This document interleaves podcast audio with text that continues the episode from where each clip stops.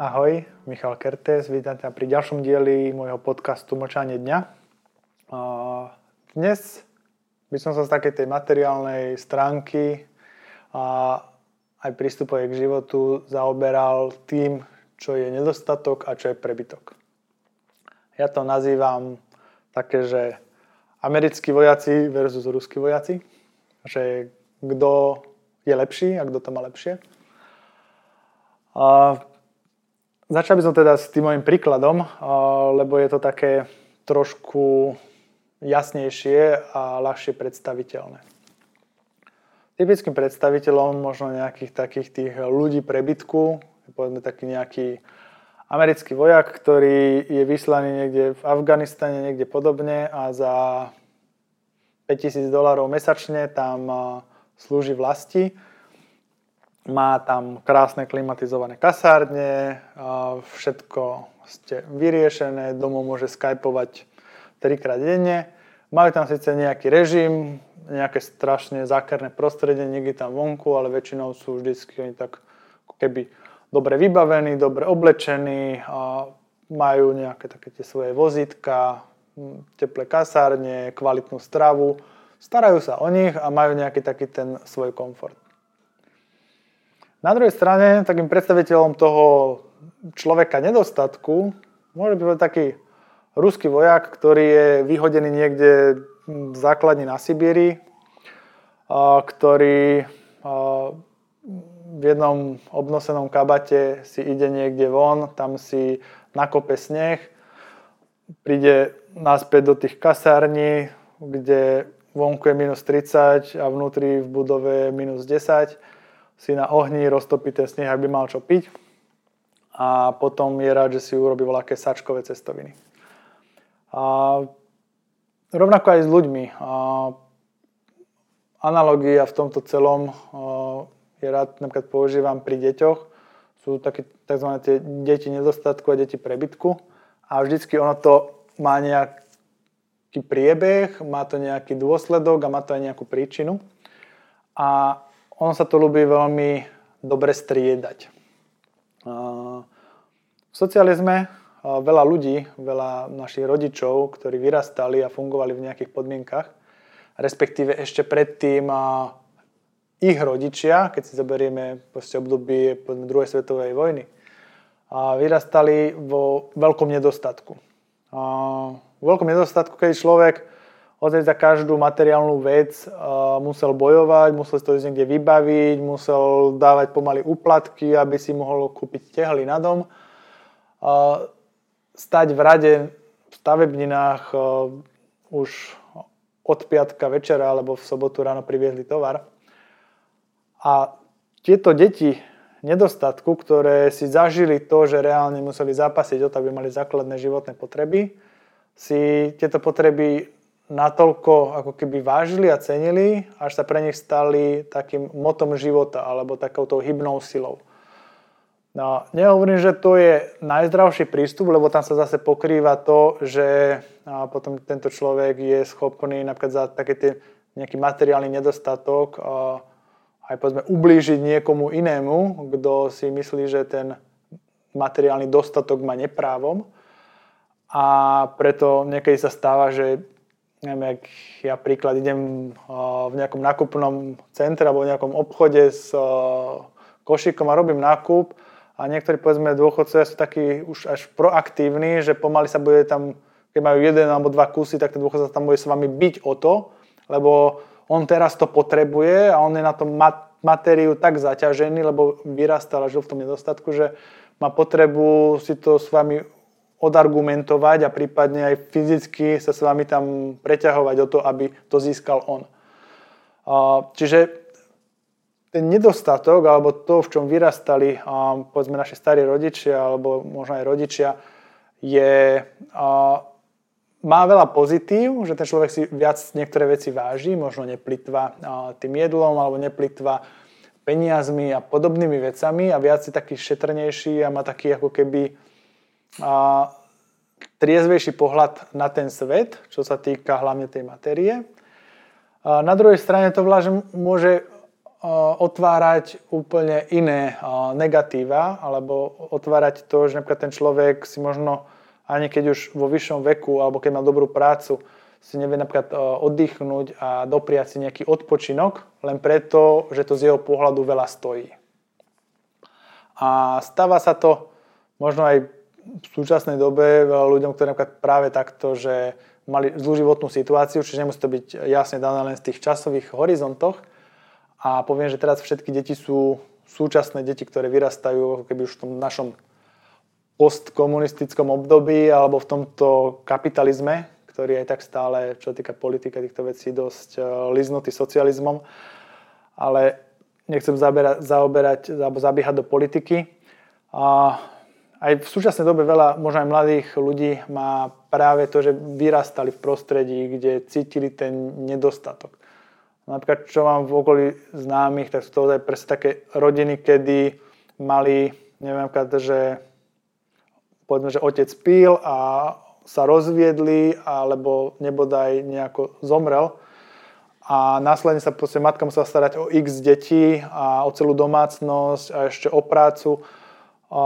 Tak tieto deti, ktoré v takýchto rodinách alebo v takýchto situácii vyrastali, tak tiež majú podobný prístup k tým materiálnym veciam, k financiám a k tej, ako keby, to, že vonkajšej hojnosti veľmi deformovaní, len preto, že si to nezažili, že im proste vštiepili tie okolnosti a tí blízky a tie najviac citové situácie prežívali práve v tom nedostatku.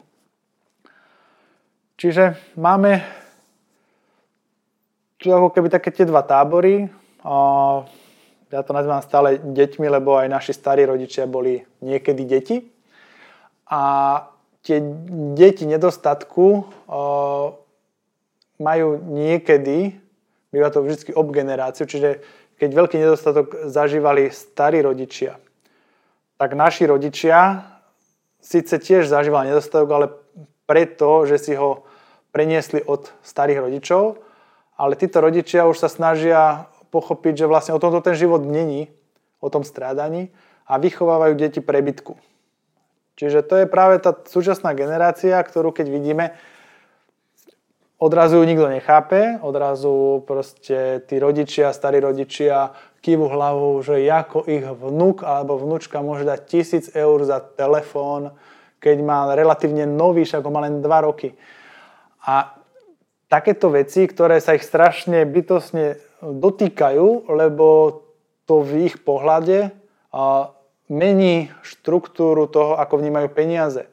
Že zrazu oni majú peniaze dané ako nejakú takú bernú mincu, nejaké posudzovanie, že ako si čo dokážem zaplatiť, ako dokážem vlastne prežiť, to je odzrkadlené peniazmi a zrazu príde ich vnúčka s telefónom, ktorý stojí toľko, koľko oni dostanú za 4 mesiace dôchodku tak pre nich to je nepredstaviteľné. Že oni si vedia prerátať, že koľko majú z toho múky, koľko vedia kúpiť z toho cukru. Že oni by vlastne za tých tisíc eur vedeli de facto aj prežiť celý rok. A pozrú si na to, že tie ich deti alebo vnúčata zrazu takto plitvajú tými peniazmi, lebo si to nezažili. Lebo proste nemajú takú tú negatívnu emóciu s tým stavom, že nemali čo do úst ne, nezažili nikdy to, že nemali strechu nad hlavou, že si nemali čo obliec, alebo že mali stále tie isté oble, to, to isté oblečenie 10 rokov. Museli si to niekde po nociach pri sviečke šiť, aby im proste cez tie diery nefúkalo a podobne. A tu prichádza k takému nepochopeniu z jednej a z druhej strany. Proste tie deti prebytku zase potom tak prehnane akčne mudrujú tým svojim rodičom a starým rodičom, že ale veď peniaze sú tu na to, aby si ich užil, proste a babka, že ak tu máš nasyslené v tej posteli 2000 eur, na čo ti to bude, do hrobu si to nevezmeš, chod na dovolenku, ale babka to proste takúto možnosť v hlave nemá. Nemá to preto, lebo ona vie, že tak dobre, akože dostávam dôchodok, ale čo keď o mesiac nebudem a proste príde vojna, alebo proste sa zmení režim a zrazu príde nejaký iný politik a ten povie, že o teraz dôchodky nevyplácam, tak ona má na všetko krízové scenáre, že prečo sa to tak deje a čo všetko negatívne sa môže udiať. A títo mladí, alebo na to, že deti prebytku, lebo teraz my zažívame takú generačnú výmenu, kedy reálne dosahovanie nejakej materiálnej hojnosti je relatívne o dosť ľahšie, ako povedzme naozaj v období povedzme druhej svetovej vojny, alebo potom pri normalizácii a celom tom vlastne komunistickom režime, ktorý tu povedzme fungoval, prichádza k takému neporozumeniu, lebo tie súčasné deti nemajú taký emočný vzťah k tým peniazom. Až taký. Dokonca je úplne až taký, že však dobre, peniaze teraz mám, zajtra nemám, to je jedno, že potom zase príde, neviem, mocový vyplata, alebo pojem na brigádu, budem si kúpiť niečo nové, tak si zarobím. A hádžu vlastne tie peniaze až moc tak ľahko vážne o, od seba. A niekedy, aj keď veľa dokážu zarábať to mladí ľudia, poznám niekoľkých takých, tým pádom, že pracujem s tými osobnými financiami, tak som poznal klientov, ktorí mali 4 tisíc eur mesačne a neodložili si ani euro. A z tej druhej kategórie, z toho nedostatku, si som poznal mamičku na materskej, ktorá z 200 eur si ešte 100 eur odložila. A bola pritom mamička, slobodná, na materskej, s dieťaťom a všetko. A toto je presne ten prístup. Otázka je, že čo je dobré, že ako by to malo teda fungovať, že áno, na jednej strane je tu ten fakt, že tie peniaze si do hrobu nezoberieme. Na druhej strane ale fakt, že to, že dneska mám robotu a zarábam peniaze, nemusí byť navždy. A vždy je dobré byť možno na všetky eventuality pripravený a čo je ale najhlavnejšie, nerozhodovať sa podvedome, nejako pudovo. Nerozhodovať sa zo strachu, ani toho, že teraz mám nejaké peniaze nasporené, tak keď si náhodou doprajem niečo za 10 eur navyše, tak už si to vyčítam a hovorím, že čo som si ze všetko za to mohol kúpiť keby. Alebo na druhej strane zase nežiť ani tak, že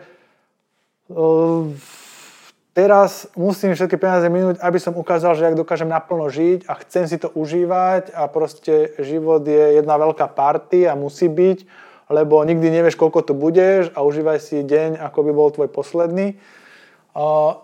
Z tohto pohľadu majú títo ľudia pravdu, ale nemusí to byť z pohľadu finančného. Ide o to, že ten prežitok toho dňa nesúvisí s tým, koľko ja utratím tých peňazí, ale z toho, ako ho dokážem využiť práve aktivitami, ktoré nemajú finančný charakter, e, typu s akými ľuďmi som. Čiže s ľuďmi nemusíte vždycky ísť do najdrahšej reštaurácie, môžete sa ísť prejsť do prírody a tam sa môžete porozprávať, môžete stráviť príjemný čas aj bez toho, aby ma to stálo 100 eur denne. A viete, vlastne si užívať ten deň, ako by bol až posledný, aj bez toho, aby vás to stalo celú výplatu. A toto je práve to, ako všetko v prírode, ako všetko vo vesmíre, ako to, čo nás všetko okolo nás učí, je nájsť si tú harmóniu.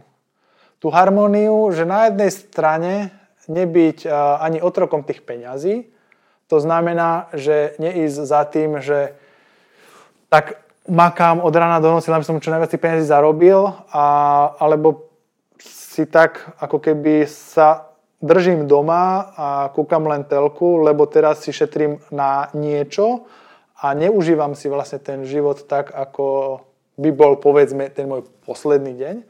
A druhá vec je zase, fungujem tým štýlom, že nemám ani takúto potrebu dávať všetkým najavo, že teraz si užívam a teraz ja toto chcem, že niektoré potreby, ktoré máme behom toho dňa, neznamenajú, že si máme hneď splniť. Niekedy je to len náš rozum, nejaké proste vymyslené podnety, ktoré my z toho okolia absorbujeme behom dňa. Máme takúto potrebu, že vlastne toto ja strašne chcem. Ja tuto zastavím jedno pravidlo, ktoré používajú niektorí takí tí finanční plánovači, že keď niečo si chcete kúpiť, alebo niekam chcete ísť alebo niečo chcete proste zažiť, tak si nechajte povedzme 7 dní na to, aby ste si prešli, že to naozaj chcete.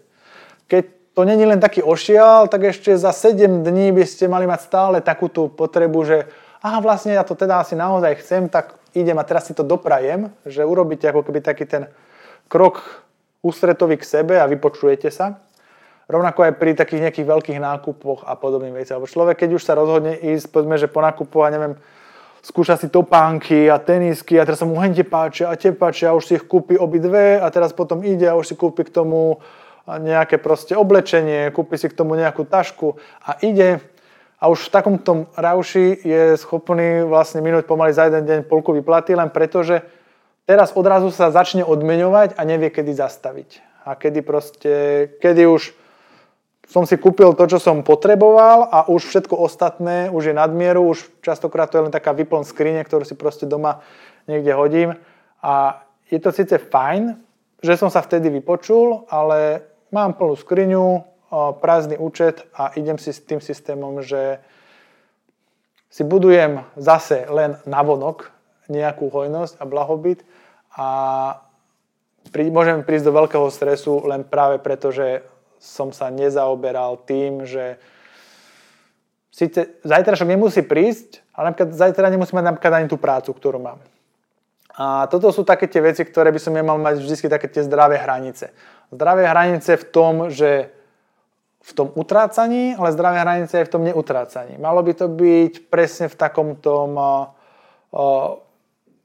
aby nás to neovplyvňovalo len to, z akého prostredia sme vzýšli, či sme boli to dieťa nedostatku alebo to dieťa prebytku a či nám náhodou toto nebráni v živote. Veľa ľuďom to môže napríklad brániť v nadvezovaní vzťahu, lebo keď dieťa vyrastalo v nedostatku a má potrebu proste si predtým, ako by povedzme si už ten dospelý muž alebo žena zaobstará nejakú rodinu, tak má takúto potrebu, že najprv musím nadobudnúť nejaký blahobyt, nejaký finančný kapitál, na to, aby som ja tú ne, o, rodinu si mohol založiť. A kým toto nemá, tak odmieta akékoľvek vzťahy. Lebo si myslí, že vzťahy to je v prvom rade veľké náklady a to, keď už ja by som mal nejakú priateľku, s ktorou chcem založiť rodinu, tak už musím mať takéto peniaze, už musím vedieť toto kúpiť, hento kúpiť. A ten človek môže mať 30 rokov, sedieť doma sám a stále rozmýšľa nad tým, že ako zabezpečí peniaze pre rodinu, ktorú ešte ani nemá. A ako keď to bude mať, potom začne si hľadať priateľku a podobne. A väčšinou si potom nájdú takú priateľku, ktorá ich tie peniaze pripraví, lebo tak funguje, že oni proste majú strach o to a vesmír im ten strach ako keby tak potvrdí a povie, že áno, bál si sa oprávnene, tak teraz o tie peniaze prichádzaš.